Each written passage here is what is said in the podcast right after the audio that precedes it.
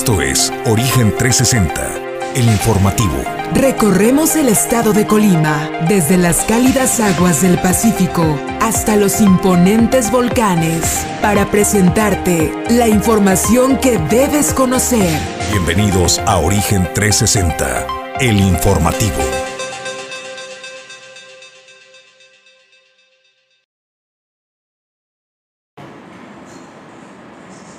¿Qué tal? Muy buenos días amigos de Origen 360 que ya nos sintonizan desde bien temprano a través de Origen Informativo. Bueno, pues en la mañana de este miércoles ya le vamos a presentar información importante, relevante. Le comento, reapareció el exgobernador José Ignacio Peralta Sánchez. Habrá quien diga que apareció muy bien acompañado y habrá quienes digan que apareció muy en muy malas compañías. Más adelante le estaremos detallando con quién apareció y en dónde, en dónde lo encontraron a José Ignacio Peralta Sánchez. No está escondido como usted, como usted pudiera pensarse. Y bueno, pues también le vamos a platicar que el 20% de los maestros tan solo en la última semana han reportado, se han reportado como enfermos de COVID-19 en la entidad. Así lo dio a conocer el dirigente del Sindicato Nacional de Trabajadores de la Educación. También le comento, se van a paro trabajadores sindicalizados de Telmex, esto en un paro nacional programado en toda la República Mexicana. Pasó en la ciudad capital del estado de Colima, también en el puerto de Manzanillo, trabajadores se manifestaron. Los detalles, bueno, pues como, argumentan violaciones al contrato colectivo de trabajo. Los detalles también en unos minutos. Desde luego también le comento que tan solo de la semana pasada, a esta semana se han registrado un incremento de 77 casos de contagios nuevos de COVID-19, según lo que da a conocer la Secretaría de Salud del Gobierno del Estado. Lamentablemente se suman siete defunciones en lo que va en esta semana eh, previa a la temporada vacacional, una de las más importantes del año. Y bueno, pues también le comento, eh, de acuerdo a lo que dice la alcaldesa de la capital del estado, Margarita Moreno, bueno, pues ellos tienen claro su objetivo y es la recuperación al 100% de los espacios públicos en la capital del estado. Y desde luego buenas noticias para todos los adultos mayores que son migrantes o familias de migrantes que se encuentran en el estado de Colima, particularmente en Manzanillo. Bueno, se estará celebrando una reunión informativa y de orientación para todas aquellas personas que tengan asuntos pendientes o bien tengan que realizar algún trámite, pues lo puedan hacer directamente con personal del consulado que estará despachando el día 27 desde el puerto de Manzanillo. Ubicación, hora y logística se la estaremos dando a conocer en unos minutos.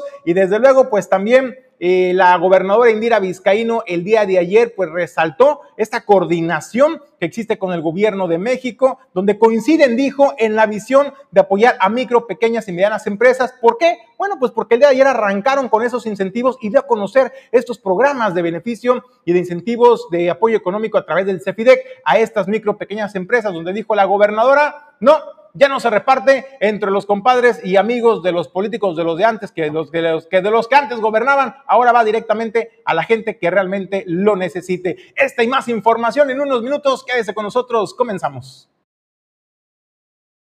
Origen 360 es presentado por Grupo Jacesa, Glipsa Puerto Seco de Manzanillo, Goodward Group International Logistics Services, Cima Group, Doméstica, Limpieza Segura, Torre Puerto Manzanillo, Capital Fitness, Restaurante El Marinero del Hotel Marbella, Puerto Café, Clínica Dental Local y Centro Oftalmológico San Antonio.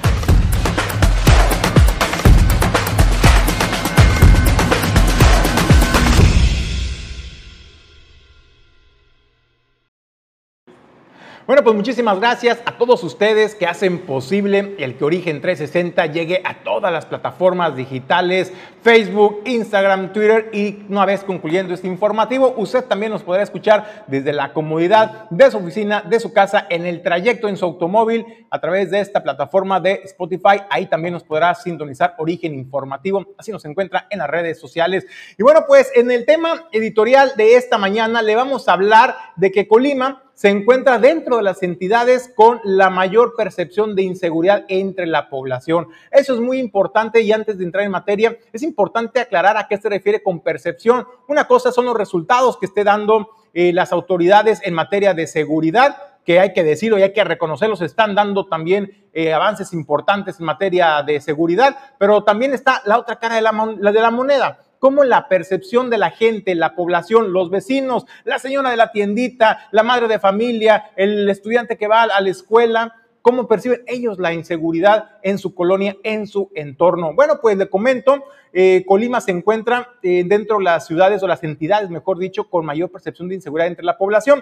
Esta lista la encabeza Fresnillo, Zacatecas, Ciudad Obregón, Irapuato, Cuautitlán Izcalli, y Colima, esto con el 92, 89, 89, 89 y 87% respectivamente. Esto de acuerdo a la encuesta nacional de seguridad pública urbana, el ENSU por sus siglas, que se realizó del 30 de mayo al 15 de junio del mes eh, anterior inmediato. Eh, estas eh, imágenes, estas gráficas, pues muestran un incremento realmente en muchas entidades en la percepción de la inseguridad que adolece en nuestro, en nuestro país. Le comento.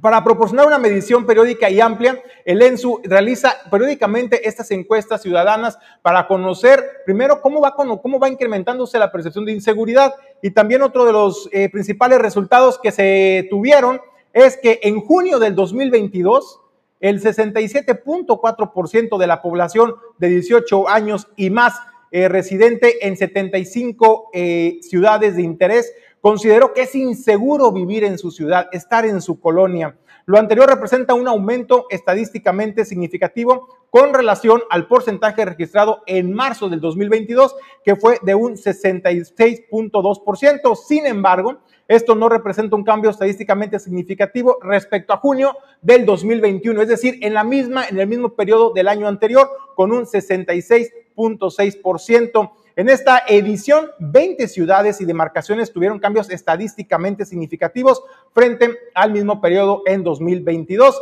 Seis presentaron reducciones, mientras que 14 presentaron incrementos. ¿Qué ciudades? Y aterrizándolo al estado de Colima, ¿cuáles fueron las ciudades que representaron mayor incremento en la percepción de inseguridad? Colima, y Manzanillo son las eh, entidades en nuestro estado que figuran en esta lista en este estudio del ENSU. Si nos vamos nosotros, por ejemplo, por estadística, por la inseguridad, esto por sexo, si lo segmentamos por, por sexo, ahí tenemos eh, la gráfica, pues tenemos que eh, son mayormente mujeres las que...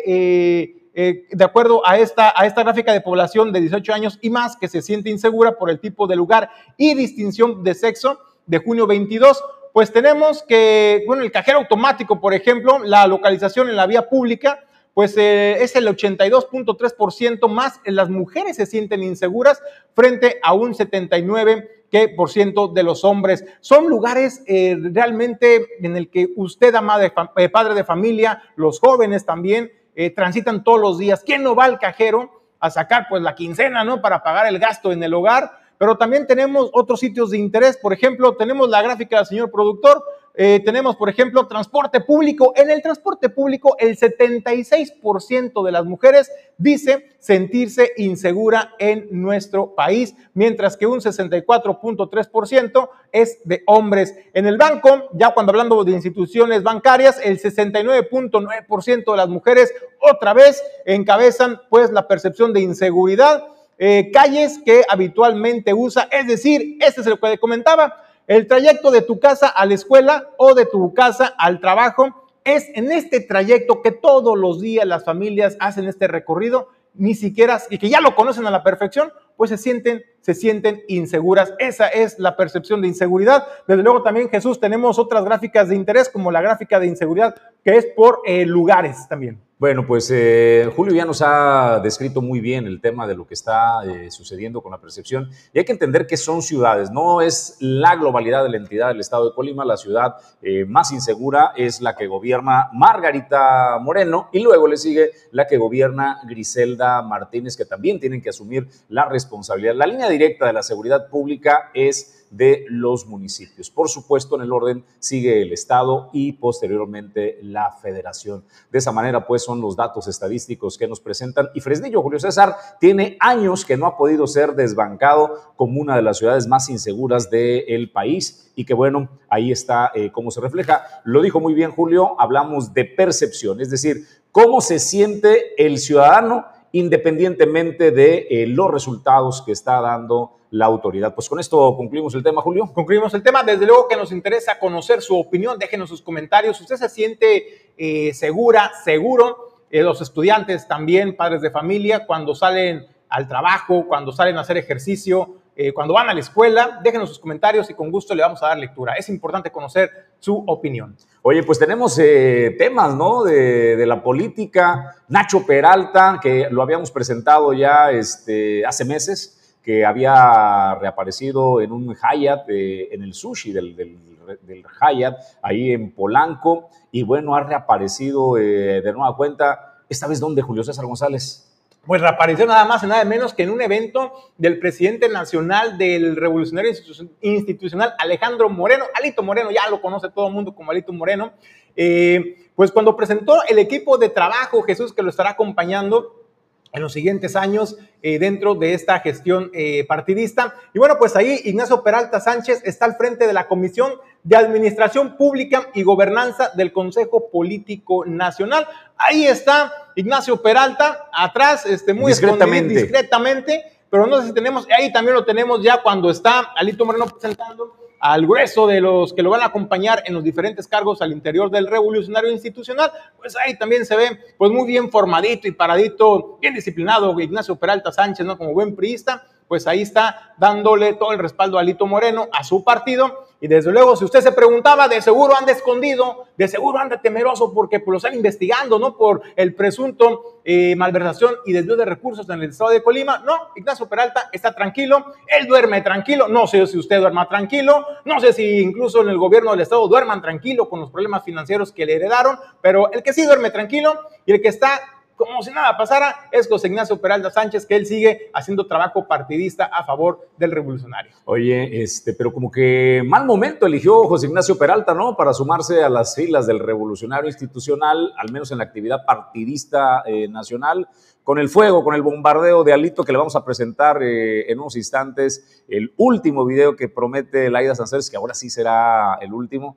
Ayer anunciaba, dijo, va a ser asqueroso, este, pero bueno, pues aquí se lo vamos a presentar en instantes y usted eh, decida eh, en el nivel de asquerosidad hasta dónde tolera. Se lo vamos a presentar en instantes, pero vaya, con la reputación combinada, usted puede entender por qué el Partido Revolucionario Institucional está como está. Yo entiendo que hay muchos periodistas de CEPA que han trabajado verdaderamente en la actividad partidista de toda su vida y son fieles a las siglas de su partido. Pero honestamente, con estos liderazgos, cuando usted ve y revelan un audio tras otro de, Amlito, exhibiéndolo y pintándolo de cuerpo completo, un tipo que dice, no me voy, ni, aunque me lleven eh, con grúa, yo aquí estoy hasta que concluya mi periodo, aunque se lo pidan los priistas, y luego acompañado pues de reputación de exgobernadores que dejaron quebrados a sus entidades eh, donde gobernaron. Uno se pregunta, ¿en serio quieren los priistas que la gente vuelva a recuperar la confianza cuando sus liderazgos están bajo observación y con elementos verdaderos para que así suceda? Así las cosas, pues, en el Partido Revolucionario Institucional y el pésimo momento que atraviesa. Cuando uno cree que tocaron fondo, pues se van al subsuelo y ahí van bajando hasta donde más se puede, Julio. Oye, Jesús, fíjate, algo que me llama la, atención es de que ni en redes sociales y tampoco en las calles, eh, cuando tú te encuentras con alguien, con alguien afiliado al Partido Revolucionario Institucional o incluso que ha sido funcionario bajo estas siglas, eh, comentan acerca del tema de Alito Moreno no apoya, no dice respaldo a Alito Moreno, cree en su inocencia, o habla, por ejemplo, de que, es lamentable que se haya expresado de esa manera. A mí sí me gustaría conocer realmente toda la, la, opinión de los militantes, pero de los militantes bien, no de los funcionarios. De eso los entendemos que estén obligados a dar una versión y una postura institucional como la que hizo el día de ayer Arnoldo Ochoa González, quien es el dirigente del Comité eh, eh, Estatal del PRI en el estado de Colima, que les mandaron desde el Nacional, ¿no? ¿Saben qué? Pues tienen que hacer pronunciamientos de que pues me están atacando y que soy pobrecito víctima, defiéndanme, los puso a trabajar para que lo defendieran. Pero digamos Jesús, de libre decisión, de libre albedrío, yo no he escuchado a ningún periodista que defienda eh, a Alito Moreno de estos videos que Laida Sansores, la gobernadora de Campeche, eh, pues ha estado exhibiendo y que los dejan muy mal parado. Me llama la atención y por qué pregunto a la militancia, ¿usted le cree a Alito Moreno? Me gustaría conocer su opinión al respecto de este tema, porque Alito Moreno el día de ayer, cuando presentó, digamos, a su gabinete, eh, él resaltaba la cercanía con la militancia, con la gente que ha hecho al partido crecer y llevarlo hasta donde se encuentra actualmente, ya que lo hayan desvirtuado unos cuantos políticos encumbrados en el poder, es otra cosa. Julio, pero yo le pregunto a la, a la gente... Te voy a interrumpir tantito, disculpa, primero para que resuelvan el tema de tu micrófono, este, que me están reportando que, se escuchaba este, un poco mal, pero ahorita lo, resolvemos. Este, y mientras eso sucede, pues les parece, si vamos, ya está listo el video de Ambrito Moreno. Esto es eh, lo último que reveló eh, Laida Sansores en eh, su programa, ¿no? De este, el Jaguar, donde pues ha venido haciendo las detonaciones y el bombardeo constante y este prometió sería pues el último de los videos que expondría de Amlito Moreno. Señor, usted nos dice, señor productor, ya estamos en instantes. Bueno, se está eh, generando. Mientras sucede, mejor vamos a otra nota. Déjenle presento la información de Edgar Torres que nos habla acerca de las incapacidades. Los maestros venían advirtiendo que eso del ciclo escolar hasta el 28, pues que difícilmente lo iban a conseguir porque la ola de COVID se iba incrementando. Pero bueno, pues eh, lo que reporta ahora el sindicato es que al menos el 20% de la plantilla laboral de los maestros ha presentado incapacidad derivado de esta nueva ola de COVID. Y Edgar Torres nos presenta el informe secretario general de la sección 6 del Sindicato Nacional de Trabajadores de la Educación, José Jaime Núñez, informó que la semana pasada se presentó un repunte de casos de COVID-19 entre los maestros afiliados, pues se reportó que se entregaron hasta 20 incapacidades diarias por esta causa. Indicó que en la presente semana se mantiene en un promedio de 10 al día. Y que se están buscando soluciones, eh, tanto eh, por parte de nosotros como por parte del gobierno del Estado. Y yo creo que esperamos, es un tema también que, tiene que ver el, gobierno federal. Esperamos que este año o el siguiente, a más tardar, se puedan resolver y que la respuesta que dé el gobierno del Estado y, y, y la sección 6 sea favorable para ellos, ¿no? Núñez González se mostró agradecido por la disposición de la gobernadora Indira Vizcaíno para dialogar sobre diversos temas, acotando que no todos fueron respondidos positivamente, pero hubo buena apertura al análisis respecto al adelanto del receso de verano. El dirigente sindical aclaró que no son propiamente vacaciones, pues los maestros utilizarán ese tiempo para preparar el siguiente ciclo escolar, por lo que cada centro escolar dispondrá de una dinámica de guardias. Nosotros lo vemos para nuestros compañeros que es una semana que les les da tranquilidad para reorganizarse el siguiente ciclo, no lo tomamos como vacaciones porque prácticamente ellos lo van a utilizar para hacer la lista de útiles, para hacer todo lo que necesitan para el siguiente ciclo, porque no les va a tocar, a muchos de ellos no les va a tocar el mismo grado, grado ¿no? de atender el mismo grado, así de que se organizan, también tienen hijos y bueno, se organizan con ellos para comprarles lo necesario para el siguiente ciclo. En cuanto al tema de los maestros del sistema EMSAD y de los profesores de inglés, refirió que no hay todavía una solución como tal, pero espera que pronto se resuelva. La pasada creo que la, fue la que más tuvimos eh, reportes de contagios de compañeros trabajadores de la educación. Eh, eh, se estaban entregando ahí por parte del ISTE cerca de en diario 20 incapacidades diarias. El lunes se, se entregaban 70 porque se acumulaban las del sábado y domingo, pero en ese, en ese rango nos habíamos mantenido. Esta semana, al parecer, bajó un poco, pero seguimos entre 10 y 20 incapacidades que se están entregando por parte del ISTE a los compañeros eh, por contagios del COVID, ¿no? ¿En esas vacaciones ustedes A unos días del cierre del ciclo escolar, José Jaime Núñez dijo que tienen toda la disposición para sentarse y planificar todas las estrategias para el cuidado de la salud y la seguridad de estudiantes y maestros. Asimismo, hizo un llamado a las familias a cuidarse para tener un buen regreso a clases. Para Origen 360 reportó Edgar Torres Velázquez. Pues gracias a Edgar Torres eh, por la información. Eh, interrumpí hace un momento a Julio César González que estábamos resolviendo su audio, me dicen que ya quedó Julio, y estábamos hablando del tema de Amlito Moreno. No, Y de preguntarle a la militancia, ¿no? Si ellos... Que nadie ha salido a defenderlo. No, o sea, han salido pero obligados por el Comité Ejecutivo Nacional de Amlito Moreno. Es decir, por él mismo. Exactamente. A ver, ¿qué pasó? Salgan y de... Alguien que me defienda. Alguien que me metan las manos, por favor, me están dando con todo. Pero yo no he escuchado, por ejemplo, a la militancia Jesús, a los de pie, a los de calle, este, que ellos salgan de su iniciativa a decir, no, no, no, eso es este, difamación en contra de mi presidente nacional de partido. Yo no he escuchado ninguna postura, por eso la pregunta de hacerles de usted, eh, ¿qué piensa de este tema de Alito Moreno? O, cuál es su percepción, porque también es importante conocerla, porque hasta el día de hoy, pues dice el que cae otorga, ¿no?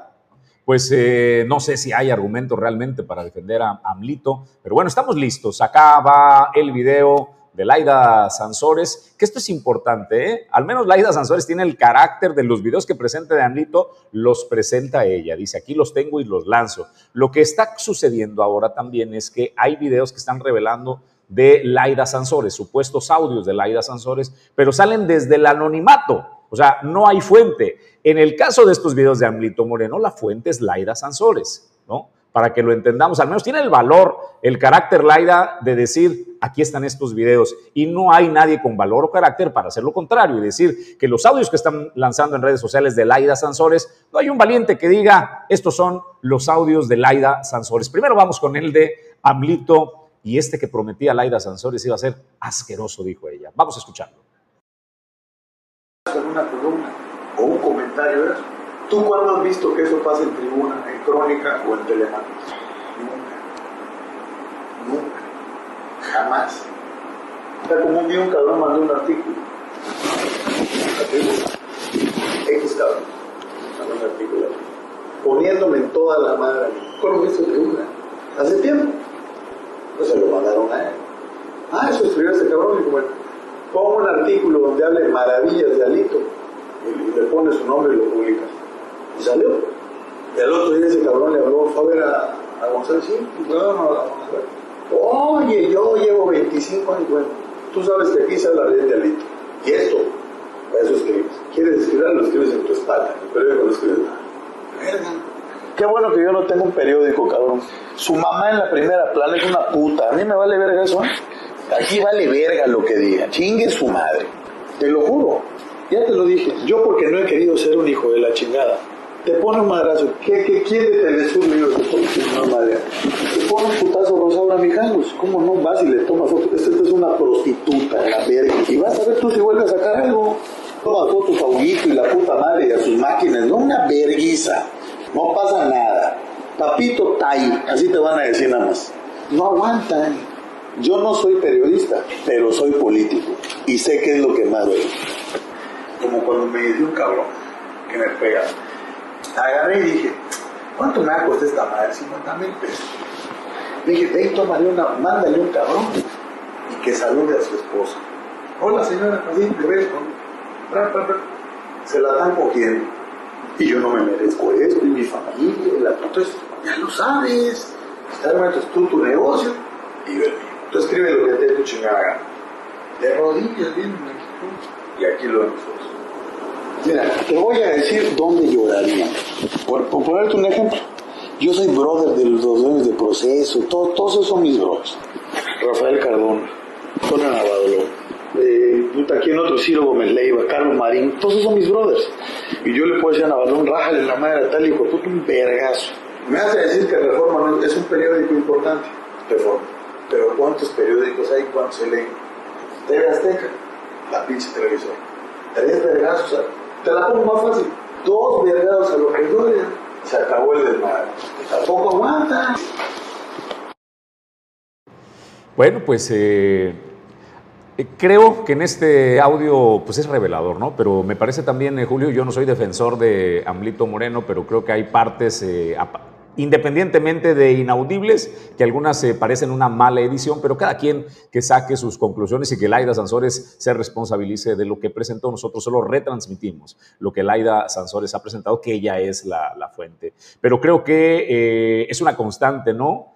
el uso del lenguaje coloquial de Amlito Moreno. ¿Qué nivel, no? De, de, Amlito eh, en lo cotidiano, pues, este, y ha venido insistiendo eh, su lucha contra los medios de comunicación, como él eh, se encarga, pues, de que los medios de comunicación hablen bien de él, por la buena o por la mala. Y citó en el último, pues, en la última parte del audio, a Joaquín López Dóriga, que decía que con dos trancazos lo ponía en paz Y Joaquín, hasta el momento, de todos los periodistas, de los dueños de medios de comunicación, de eh, opinadores y demás, ha sido el único que le ha dado respuesta. Y esto es lo que Joaquín le responde. Dice, el miserable de Amlito lo este, postea con el lenguaje que lo retrata. Dice que con dos, ahí dice, eh, golpes en proceso asegura, se acaba el desmadre.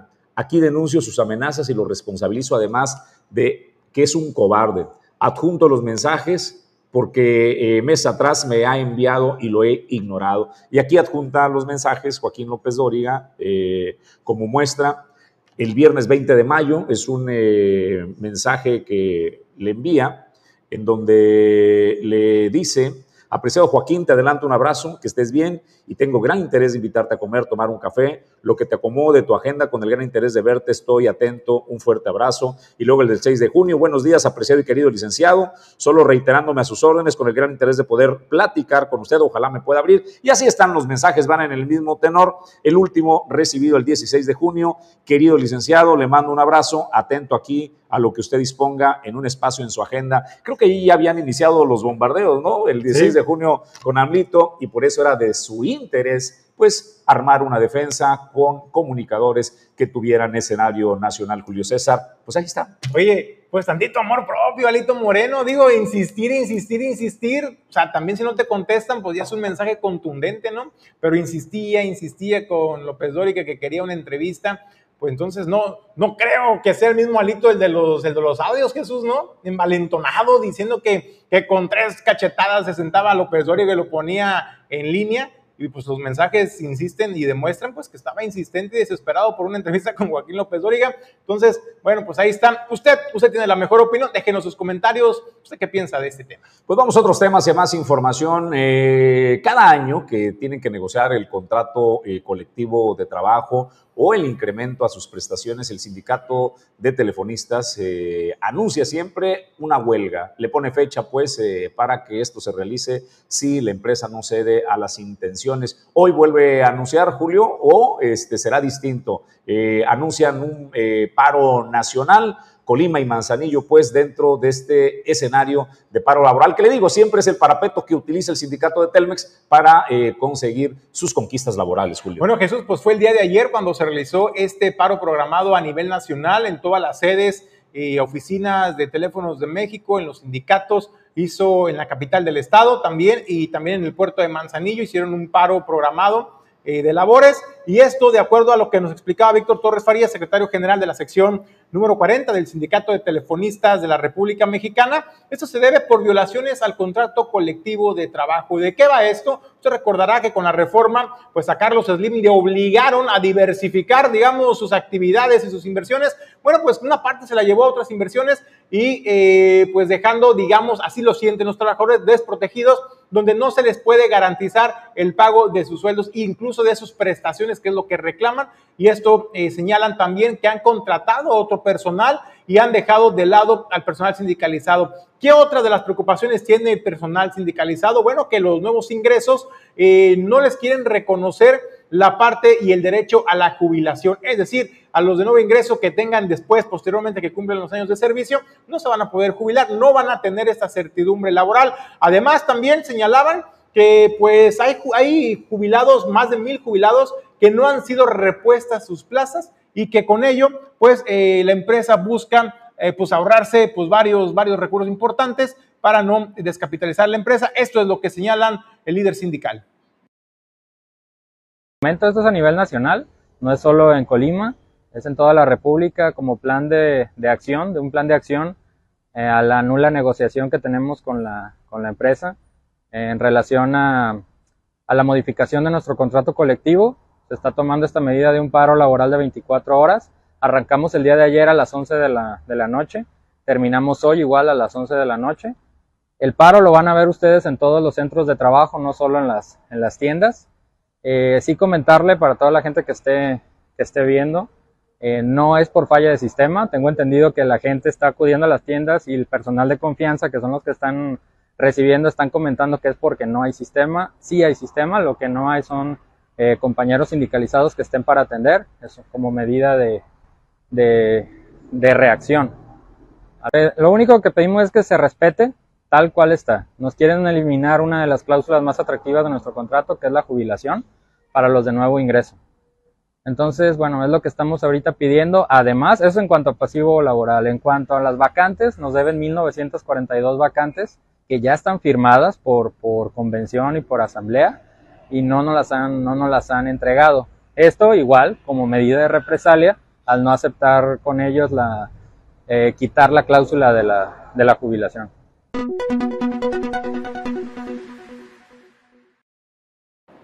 Bueno, pues también aquí en el puerto de Manzanillo hicieron los propios los trabajadores sindicalizados de telefonistas de la República Mexicana, Erika Janet Estrada Ruiz. Ahí también ella pues se pronunciaba porque no van a dar marcha atrás a, este, a esta exigencia del respeto al contrato colectivo de trabajo. Eh, situaciones que ya se tienen firmadas, jubilaciones que no han sido cubiertas en tiempo y forma y que todo esto va en detrimento de los derechos de los trabajadores que por tantos años dijo, pues se han ganado a pulso y con su trabajo.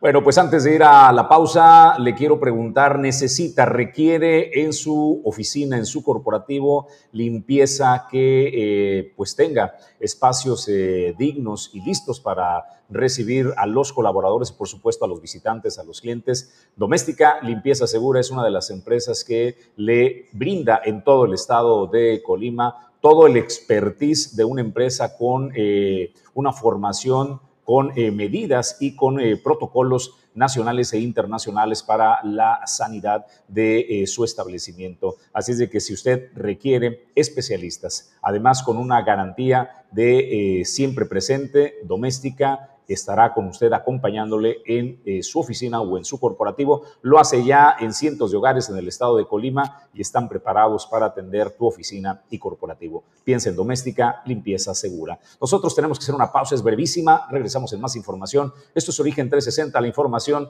desde todos los ángulos.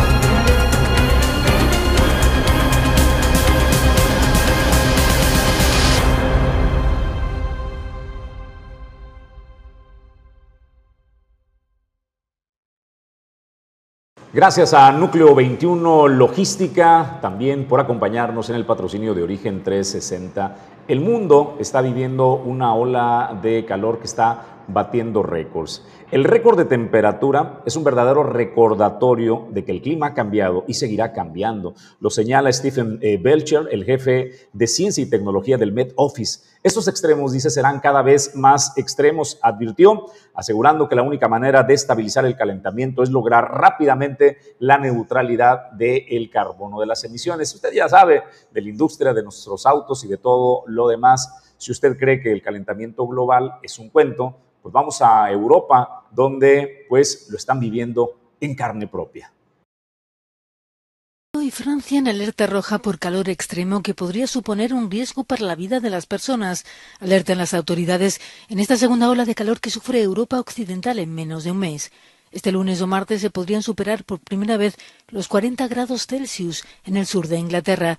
Paseando por la playa las cosas se ven con más calma. Sí estamos disfrutando el calor, aunque nos preocupan sus efectos, por lo que intentamos ser prudentes, beber mucha agua y estar a cubierto. Ese es nuestro plan. Esperamos poder sacarle el máximo partido y no tener problemas. Los británicos no están preparados ni acostumbrados a lidiar con estas temperaturas. Londres podría ser este lunes la ciudad más calurosa del país. Muchos buscan alivio en piscinas públicas. Los mensajes oficiales recomiendan hidratarse, correr las cortinas e incluso evitar los viajes en metro, donde se prevén cancelaciones y retrasos. En Francia, la alarma abarca 15 departamentos de la costa atlántica, donde se espera este lunes traspasar también los 40 grados.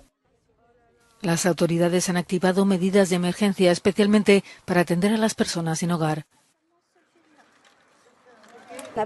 Traemos botellas de agua y un poco de comida, cuenta esta voluntaria de Cruz Roja. Estamos aquí para apoyar, prevenir, concienciar y alertar si vemos algún caso especial.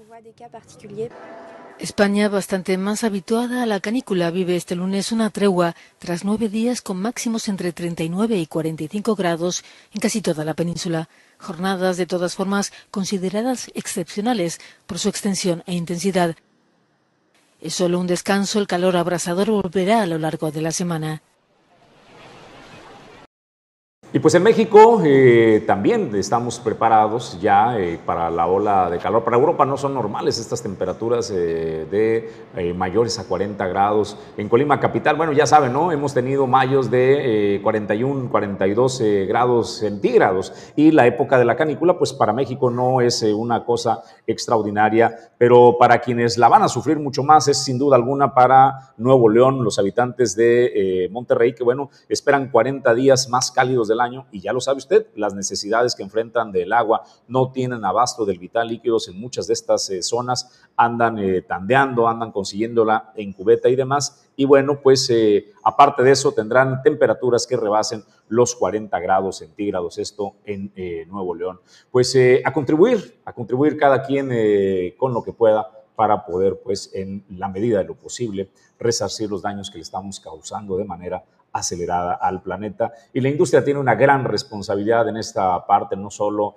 los ciudadanos que nos quieren de repente eh, poner el chaleco ¿no? De, toda la responsabilidad del daño que le estamos causando al planeta. Tenemos industrias voraces que están contribuyendo pues eh, al... Eh, sobre, a la sobreexplotación de nuestros recursos, Julio, que trae consecuencias también. Y la, desde luego la recomendación, Jesús, este, a los, principalmente a los pequeñitos y a los adultos mayores, es importante que se estén hidratando, así no sientan esa necesidad de, sed o de hidratarse, pues hay que estar tomando traguitos de agua durante el día, cargar su termito de agua, de preferencia, pues una botellita de plástico o reutilizable para no contaminar de por sí, eh, reducir el impacto al medio ambiente. Y desde luego eh, evite, evite por favor exponerse innecesariamente eh, a la intemperie en horas pico, es decir, de 10 de la mañana a 2, 3, 4 de la tarde, que es cuando el sol está más fuerte. No haga actividad física. Eso de que si me voy en pleno solazo voy a rendir mejor, eso es falso. Se va a generar un daño eh, y puede ser un daño irreversible a su salud. Entonces, cuide de su salud y desde luego no olvide el, protector solar. O si ya es muy delicado de piel, bueno, pues una sombrillita o una gorrita, pues para también tratar de protegerse de las inclemencias del tiempo de la canícula. Vamos a otros temas y más información. La Cruz Roja eh, Mexicana, Delegación Colima, asegura que al menos el 50% de los recursos que reciben en esta colecta anual proviene del sistema de educación. Edgar Torres con este reporte. Te saludamos, Edgar. Llegado en Colima de la Cruz Roja, Manuel Galindo recordó que el próximo 31 de agosto finaliza la colecta anual que la benemérita institución realiza para costear parte de sus gastos. La meta en este año es de 3.700.000 pesos, luego de dos años de no implementarse a causa de la pandemia de coronavirus. Héctor Galindo resaltó que el área de educación aporta casi el 50% de la meta. Muy buena respuesta por parte de, de ahorita, pues de los dos niveles de gobierno, el gobierno estatal y el gobierno estatal. La próxima semana iniciamos la visita a las dependencias federales, las cuales ya algunas nos han pedido artículos promocionales que van en apoyo directo a Cruz Roja a través de, la colecta. Y ya estamos haciendo el, el boteo eh, popular en algunos cruceros muy representativos del, de los municipios de Colima y hemos recibido muy buena aceptación. El gasto operativo anualizado es de 24 millones de pesos, por lo que la colecta en realidad representa una pequeña pero importante parte. Además de ello, resalta que tanto el gobierno del estado como los ayuntamientos de Colima y Villa de Álvarez aportan un subsidio mensual. Sí es, el principal subsidio que tenemos eh, es el de gobierno del estado. Eh, de los municipales, los únicos municipios que nos entregan mensualmente subsidio es el municipio de Colima y el de Villa de Álvarez. Eh, la colecta pues no, no, no, alcanza para cubrir todo un año de, de gastos de, de, el gasto diario común de, Cruz Roja. Recordemos que el gasto, el gasto mensual, anual, perdón, de Cruz Roja es de 24 millones de pesos, de lo cual pues la colecta va a representar 3.8 millones pero sí nos va a ayudar sobre todo con los compromisos que tenemos en el segundo semestre del año el delegado explicó que los servicios de emergencia sí son gratuitos para la población, pero en realidad los gastos los asume la institución. Señaló que los gastos de traslados de gravedad pueden alcanzar hasta los 5 mil pesos. En, un servicio de un paciente no grave, alrededor de 600 pesos, pero un paciente accidentado grave o un paciente COVID grave, pues se puede elevar el costo hasta 5 mil pesos, un traslado en los municipios de Colima y Villa de Álvarez a un hospital de de, esta, de estos dos municipios. Recordar pues que los servicios de emergencia son gratuitos, sin embargo pues el costo lo, lo absorbe Cruz Roja y para poder seguir teniendo la gratuidad de estos servicios pues tenemos otras cuotas de recuperación por servicios que nosotros brindamos, como es capacitación a la población civil, a las empresas y la consulta externa de, de medicina general. Ahora bien, son cuatro las formas en las que se puede aportar en esta colecta, con el boteo que se realiza en los cruceros, la venta de souvenirs, la venta de kits escolares y la aportación de instituciones de gobierno. Para Origen 360 informó Edgar Torres Velázquez. Pues dentro de la colecta para la benemérita institución en el país y en nuestro estado de Colima eh, existen diversos métodos. El más tradicional es este del boteo, donde pues eh, le piden su contribución con una moneda, marca la diferencia por supuesto. Pero mire, vamos a trasladar eh, al puerto de Manzanillo qué es lo que sucede con la Cruz Roja Mexicana. Me encanta lo que está haciendo ahí Vanessa Jiménez y Raúl Sandoval, que están a cargo pues de la Cruz Roja. Uno como presidente, Raúl Sandoval como presidente de la Cruz Roja Delegación Manzanillo y Vanessa pues en las damas voluntarias.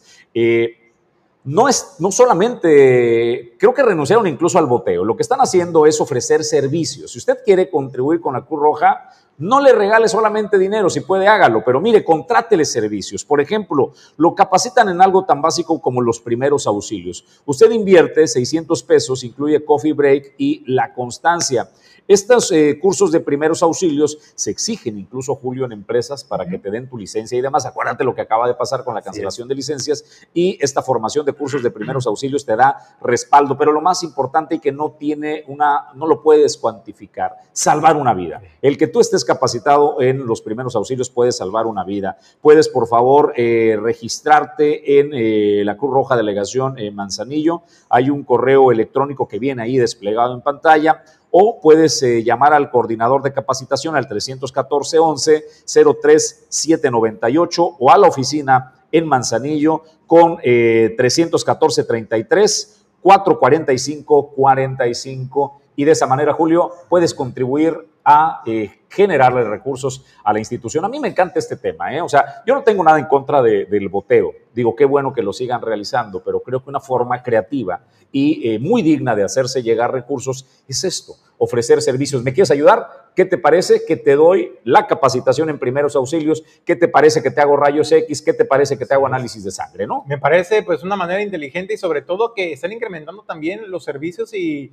las herramientas para brindar una mejor, una mejor atención a la población. Ese curso es para las personas, para la población en general. Entonces, cualquier persona puede tomar este curso Eh, y también es importante que si tú tienes una empresa y estás interesado en capacitar a tu personal, porque también es muy importante, pues también les eches un telefonazo a la Cruz Roja Mexicana y le preguntes por los paquetes que tienen y los eh, cursos de capacitación que manejan también para el sector empresarial, que es muy importante. Pues Julio, vamos al COVID, que así como que cerramos un ojito y preferimos, preferimos verlo pues de ladito, ¿no? Pero ahí está, es el elefante en la sala que queremos ignorar, pero que eh, cada vez se hace más presente, Julio. Y bueno, Jesús, y es que eh, tan solo de la semana pasada a esta semana eh, se incrementaron en 77 el número de casos positivos de COVID-19 en nuestra entidad. Con estos datos, el estado de Colima llega a los 3.522 casos activos actualmente y lamentablemente eh, en estos últimos días se han registrado el deceso de seis personas. Así lo dio a conocer la subdirectora de epidemiología de la Secretaría de Salud, Diana Carrasco Alcántara. Esta nuestra primera lámina en donde pueden visualizar los tres rangos de tiempos que hemos estado presentando semana a semana durante esta pandemia. Y al respecto, les comparto que ya nos encontramos en la semana 123 desde el primer caso en el estado. Y a la fecha ya hemos estudiado 117.210 pacientes, de los cuales 115.405 fueron residentes representando un 51.34% de estos los casos que resultaron positivos. Y en cuanto a los decesos, ya son 2.414 las personas que lamentablemente han perdido la vida por COVID-19 en nuestro estado. Respecto a los datos del 2022, al día de hoy ya se han estudiado 38.684 personas, siendo un 99% los residentes en nuestro estado y de ellos 71% han resultado positivos. Y desafortunadamente se suman ya 196 las pérdidas en este año. Nuestras condolencias para todas sus familias. En lo que corresponde al corte de esta última semana, que va del 12 al 18 de julio, nos encontramos con ya una suma de 2.099 casos, comparativamente con la semana previa, representan que ya tenemos 77 casos más que la semana pasada. La situación activa de esta pandemia la vemos reflejada en el mapa de calor, en el cual podemos observar el incremento reflejado aquí también.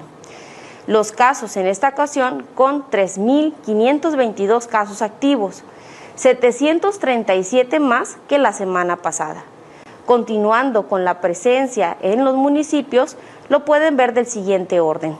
En Colima tenemos 1.652 casos activos, Villa de Álvarez con 754, Manzanillo con 489, Tecomán con 343, Armería con 110, Cuauhtémoc con 75, Coquimatlán con 39, Comala con 29, Minatitlán con 25 e Islahuacán con 6 casos.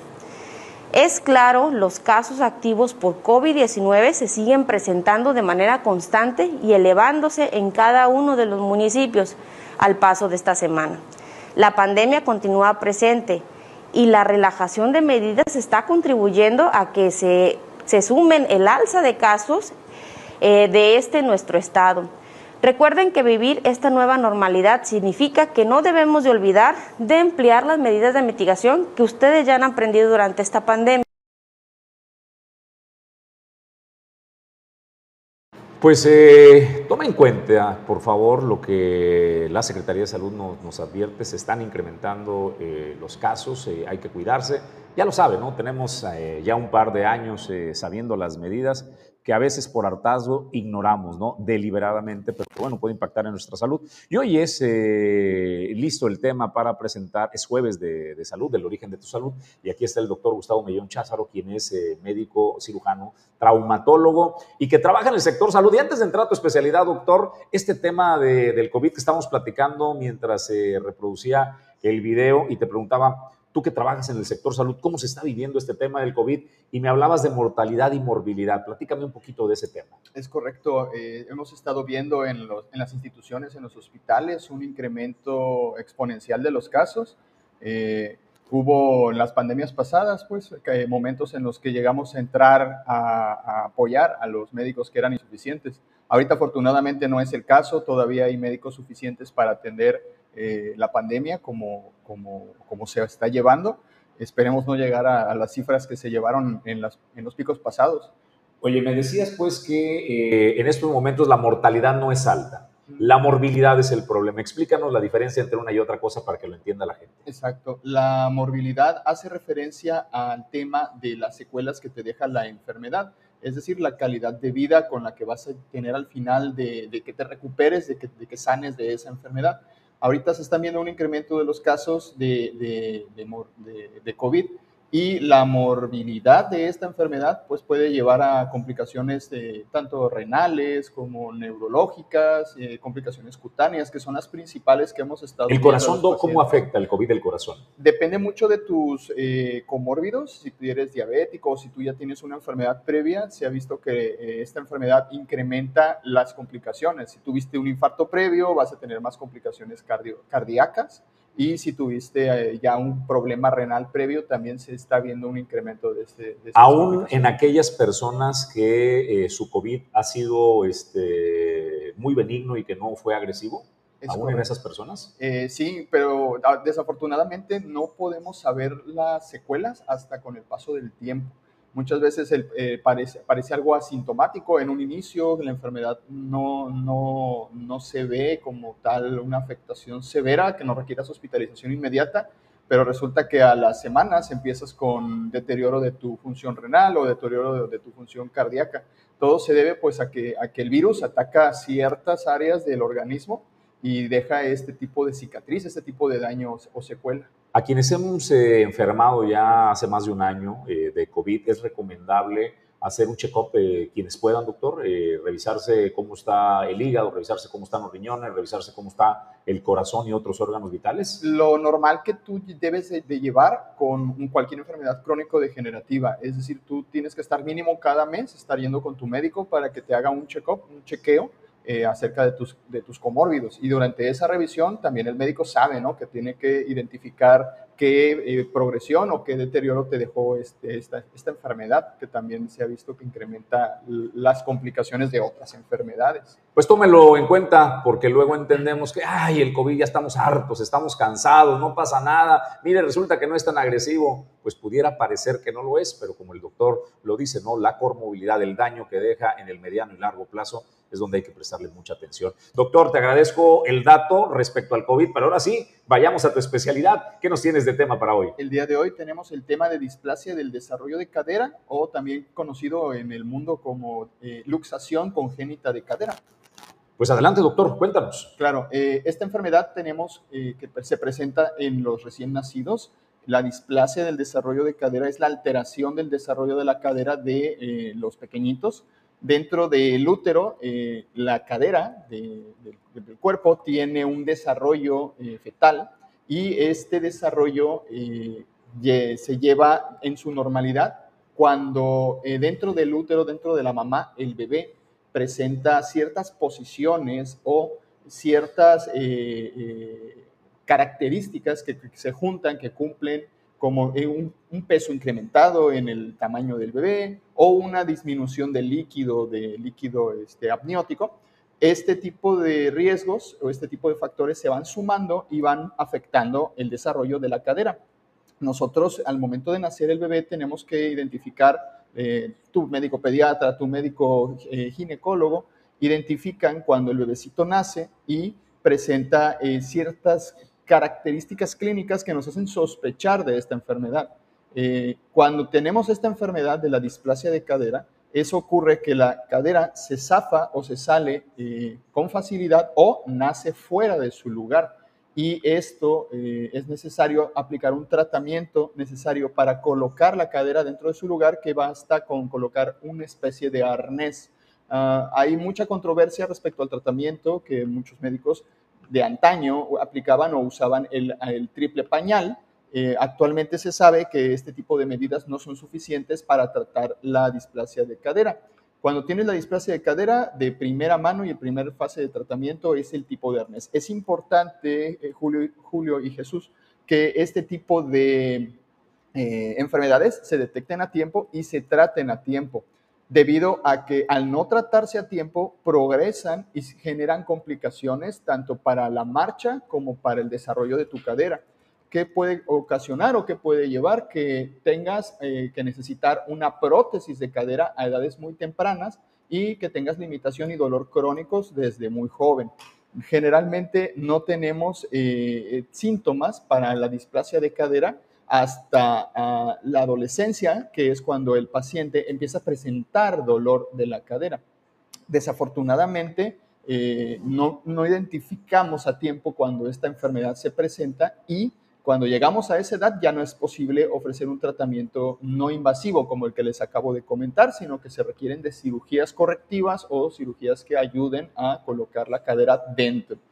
Eh, importante mencionar que este, este tipo de enfermedad se presenta con mayor frecuencia en mujeres que en varones, debido a que la mujer, la, niña, eh, se expone a algunas hormonas que está generando, que está liberando la mamá eh, durante el trabajo de parto. Este tipo de hormonas, principalmente la relaxina, actúan sobre la cadera y generan que ésta se vuelva más laxa, más flexible y se pueda salir con mayor facilidad. No se exenta el hombre de este tipo de problemas, el varón, pero es un mayor eh, número de casos que se presentan en, las mujeres. Entonces, lo más importante, la prevención, siempre eh, tu pediatra, tu médico identificar a tiempo estas enfermedades y si es competencia de un médico traumatólogo o un ortopedista, identificar mediante estudios de imagen, tanto ultrasonido como rayos X, esta enfermedad para poderla tratar eh, en tiempo y forma. Pues doctor, doctor, si se corrige, por ejemplo, eh, desde el nacimiento que ya detectan que hay una, que existe esta, esta desplazamiento, eh, si se atiende a edades tempranas, puede la persona, eh, no sé, en su juventud, en su adultez, ya gozar de una salud bien, o sea, es decir, de sus extremidades sin problema alguno, o sea, sí se puede corregir al 100% sin secuelas. Afortunadamente, si nosotros detectamos a tiempo la enfermedad, la tasa de éxito es altísima, es decir, casi todos los pacientes que se tratan eh, favorecen a que la cadera se desarrolle normalmente. Pero es muy importante actuar nosotros en el momento justo. Si el arnés no eh, funciona o no genera una respuesta adecuada, es necesario realizar eh, una reducción cerrada y colocar un tipo de yeso especial para que se mantenga la posición de la cadera y se desarrolle, pero tenemos un lapso de tiempo en el que nosotros tenemos que estar viendo al paciente, a partir de los 5, 4 a 6 meses, se tiene este tiempo para aplicar ese tipo de tratamiento. Si no se aplica ese tipo de tratamiento, la reducción de ser cerrada la tenemos que hacer abierta, tenemos que hacer una herida, tenemos que bajo anestesia y colocar aparte también este tipo de yeso. Hasta que el paciente empieza a caminar es cuando hay otro tipo de cambios en el desarrollo de la cadera y si no aplicamos ese tipo de tratamiento, ya nos vamos al siguiente tipo de tratamiento, que son cirugías más agresivas y mm, que buscan darle cobertura y buscan darle forma a esta cadera para que sea funcional. También hasta los 2, 3 años tenemos otro tipo de tratamiento. Entonces, es importante en cuanto más tempranamente se identifique el caso, por eso si ustedes ven que el niño o la niña tiene eh, una caminar alterado, que ven como que camina como chueco o empiezan a ver lo que camina como patito. Es una marcha característica que se llama marcha de Duchenne y eh, ahí es cuando nosotros sospechamos de la enfermedad y es cuando aplicamos este tipo de, estudio. Pues eh, al doctor Gustavo Mellón Cházaro lo localizan en la ciudad y puerto de Manzanillo, doctor. Así es. ¿En dónde? Nosotros estamos ubicados en Avenida Elías Zamora Verduzco, número 62, en la colonia Valle de las Gasas, barrio 1 Estamos ubicados frente a Bodega Horrera. Nuestro teléfono de contacto es 33 545 75. Pues gracias, doctor. Nos vemos el próximo jueves con el origen de tu salud. Vamos nosotros a más información y a otros temas. La alcaldesa de eh, Ciudad Capital, Colima, Margarita Moreno, tiene un plan de trabajo que se llama Talachando. Con ello, pues, están buscando y su actividad del día a día recuperar todos los espacios públicos. Edgar Torres con el informe presidenta municipal de Colima, Margarita Moreno, informó que su administración está empeñada en la recuperación de los espacios públicos, pues en los recorridos por barrios y colonias se han encontrado sitios en total abandono. Ahí se llevan jornadas de limpieza y de reparación de luminarias.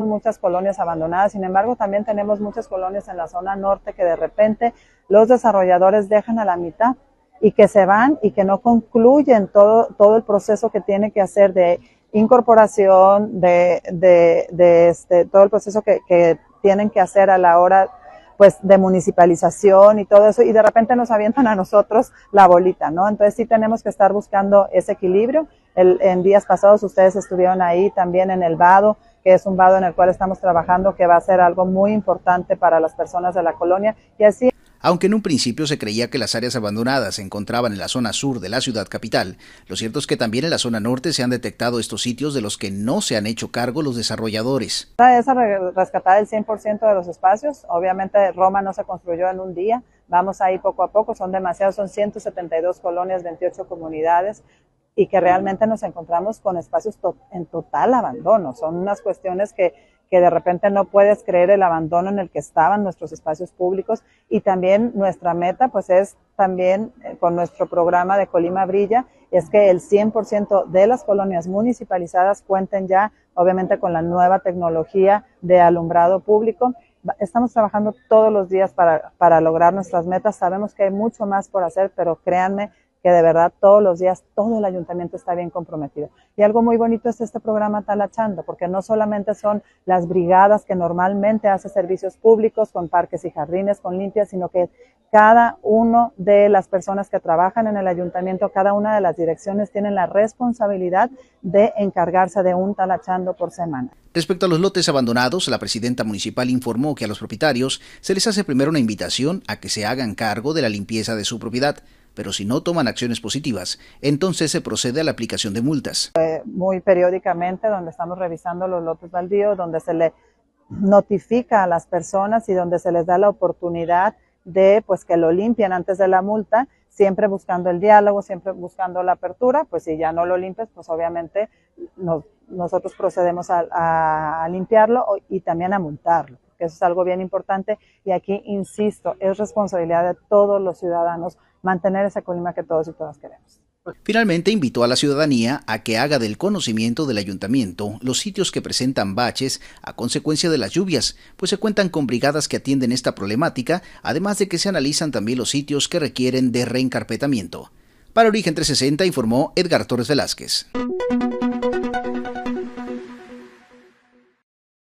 Pues vamos a más temas e información. El gobierno de Colima y el de México coinciden en la visión de apoyar a las micro, pequeñas y medianas empresas eh, colimenses. La gobernadora Indira Vizcaíno reiteró que la administración eh, comparte la misma visión, principios y valores del gobierno de México, que el recurso público de todos y el dinero regrese a la gente. Lo anterior, pues, lo dijo al participar en la primera feria del programa tandas del el bienestar. Destacó que el Sistema Estatal de Financiamiento para el Desarrollo Económico del Estado de Colima, el CEFIDEC por sus siglas, y el liderazgo de la Secretaría de Desarrollo Económico encabezado por Rosa María Vallardo, Cabrera Rosy Vallardo, se han creado productos específicos para que pequeños empresarios puedan acceder a créditos desde 20 mil a 60 mil pesos para iniciar o mejorar sus negocios que representan la confianza para juntos sacar adelante a sus familias y reactivar la economía de la entidad. Señaló pues que desde el gobierno del estado se ha generado un programa desde Cefidec dirigido a los micros, pequeños y medianos empresarios y emprendedores como ustedes, y esto es muy significativo, pues antes Cefidec estaba al servicio de los grandes y de los mismos de siempre, los amigos de quienes estaban en el poder con montos de 300 mil hasta 500 mil pesos y quienes necesitaban un pequeño empujoncito quedaban excluidos de esa posibilidad, recordó. Este año, en créditos que se van a otorgar, estarán a disposición de micros, pequeños y medianas empresas, se van a hacer una inversión histórica, casi cinco veces lo que se invirtió en toda la administración anterior. Dijo confiar que la única manera de sacar adelante económicamente al Estado es a través de los pequeños negocios donde se emplea el mayor porcentaje de la población colimense y de la mexicana. Yo le agregaría a lo dicho por la gobernadora. ¿Recuerdas, Julio, que hace algunos días, la semana anterior, presentamos una historia de éxito en el puerto de Manzanillo de esta eh, mujer que inició con un puesto de tortas? Pidió un préstamo pequeñito que le pidió, inició con 20 mil pesos eh, poner su empresa y hoy es una de las empresas de limpieza al interior del puerto comercial de Manzanillo más importante y dijo, fui creciendo mi historial, primero me prestaron 20 mil, luego me prestaron 60 mil pesitos y llegó pues a una cantidad importante para eh, no revelar el, dato, pero Cefidec te puede prestar hasta 3 millones de pesos dependiendo pues de la estructura de tu empresa y el historial que vayas creando. Tú le pides 20 mil pesos y le pagas puntual en tiempo y forma, porque no son créditos a, fondo perdido, ¿eh? no, es lana que me van a regalar y que yo ya no devuelvo, no. o sea, es para impulsarte. Y el impulso es la responsabilidad de decir, con esta lanita me capitalicé, hice avanzar mi negocio, aquí está, señor Cefidec, lo que usted me prestó ah, ¿sabe qué? Necesito crecer un poco más. ¿Me puede usted prestar más? Encantado. Ahora te presto el doble de lo que te presté y ahí vas multiplicando. Es decir, hay historias de éxito que los créditos de Cefidec han conseguido que la gente cree una empresa sólida, Julio. Pues ahí está, mejor ejemplo, los casos de éxito y es importante para que muchas veces Jesús, la población, la gente, los microempresarios, los que van emprendiendo apenas un negocio, creen que es imposible tener acceso a ese tipo de financiamientos y se desmotivan ellos solos de entrada, ¿no? Entonces es importante darles a conocer estos casos de éxito para que vean que así como ellos, ustedes también pueden tener acceso y más ahora eh, cuando pues ya la consigna del gobierno del estado es precisamente darle el impulso a estos micro y pequeñas empresas que están en vías de desarrollo para que se puedan consolidar porque le están apostando al talento en Colima. Pues vamos a otros temas y a más información. Advierten pues de atención a migrantes que está sucediendo fraudes con personas que tienen la necesidad de migrar a los Estados Unidos, sobre todo en busca de trabajo. Julio. Bueno, Jesús, pues eso es lo que nos daba a conocer la titular de esta oficina de migrantes eh, en Colima, Patti Tejeda, quien alertó a las familias de que no se dejen sorprender porque en redes sociales les ofertan trabajos en los Estados Unidos, luego la gente va, les piden un apoyo, unos 5 mil, 10 mil, hasta 15 mil pesos les han pedido a la gente para poder eh, hacerles el conecte con las empresas en Estados Unidos. Ya saben, papeleo y gastos de operación. Y resulta que después desaparecen y ya no los vuelven a encontrar. Incluso han tenido la desfachatez estas personas estos bribones, estafadores, de poner oficinas en algunos municipios o algunas que, digamos, ahí están donde la gente va, se registra, les deja el dinero y después ya no los encuentra. Entonces es importante que no se deje engañar. Ahora también, si tú eres migrante, estuviste trabajando durante muchos años en Estados Unidos y quieres saber, pues, qué pasó con tu pensión, con tu jubilación, bueno, pues te puedes acercar también a esta jornada que se estará realizando el próximo 27 eh, de julio en la Universidad Tecnológica de Manzanillo para que puedas ahí aclarar tus dudas con gente directamente del consulado. Esta es la información. Dirección de, atención a migrantes colimenses, tendremos la sesión informativa sobre los servicios del consulado americano y prevención de fraudes. Esa sesión va a ser realizada en Manzanillo el día 27 de este mes a las 9.30 de la mañana en la Universidad Técnica de Manzanillo, en la UTM. Estarán presentes los expertos consulares en varias materias como prevención del fraude, seguro social, que es muy importante, eh, visas de trabajo y servicio de atención americano. Está abierto para todo el público, pero en específico las personas que han tenido fraudes, eh, las personas adultos mayores que requieran cobrar, tengan algún problema de que se les haya retenido su, su pago o que por primera vez este, quieran estar ahí, ver cuánto les falta, si ya, ya cumplieron con la edad y los ciclos. Aquí apoyamos para hacer el, servicio de solicitarles el pasaporte, pasaportes americanos, visas de turista, visa humanitaria. Al hablar visa humanitaria estamos hablando de personas que tienen familiares enfermos, que están este, muertos o que alguna situación que amerite que se justifique para que de inmediato le den su visa. Y sí se dan, sí se dan, sí se ha logrado.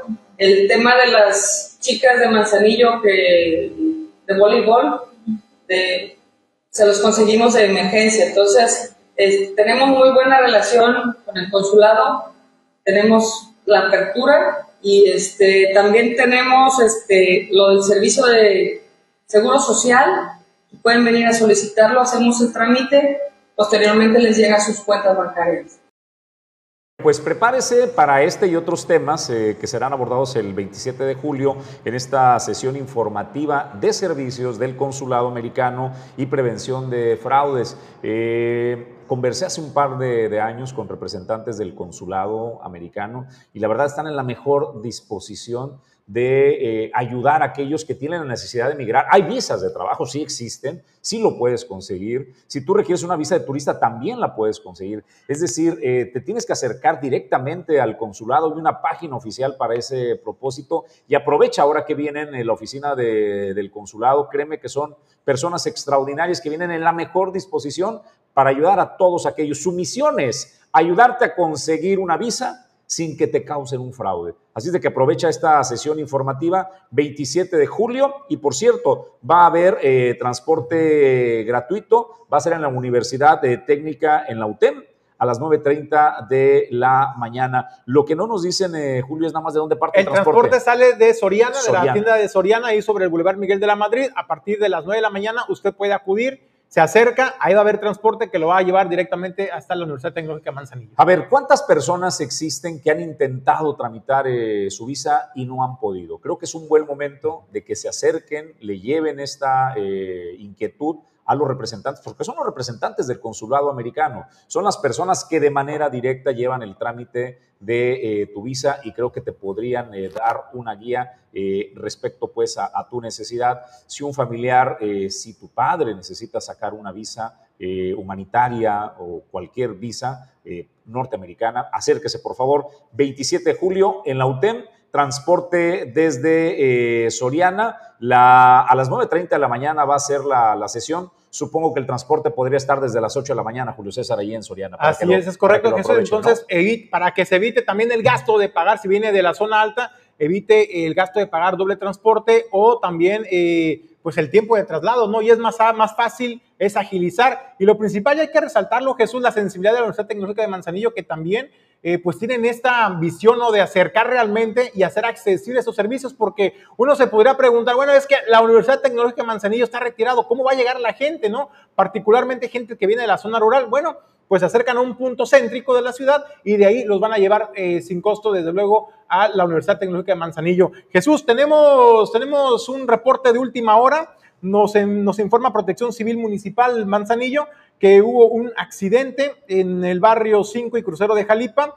Eh, ya está siendo atendida a las personas que resultaron lesionadas para que si usted transita en esta intersección entre barrio 5 y crucero de Jalipa, pues conduzca con precaución porque hay maniobras eh, de atención de este accidente pues maneje con precaución, por favor, utilice el cinturón de seguridad. Nosotros eh, es el momento de que le digamos gracias, gracias a Edgar Torres desde la zona metropolitana Colima Villa de Álvarez, gracias a Pedro Ramírez al frente de los controles y a Ulises Quiñones en la producción general, a todos aquellos que el día de hoy han colaborado en el informativo de Origen 360 y a mi compañero de fórmula y conducción con el café cortesía de Puerto Café, Julio César González. Nos vamos, Julio. Jesús, pues mañana los esperamos 7.30 de la con más información. No se olvide a través de Origen Informativo. Soy Jesús Llanos y a nombre de todo el equipo le deseo que tenga un extraordinario día.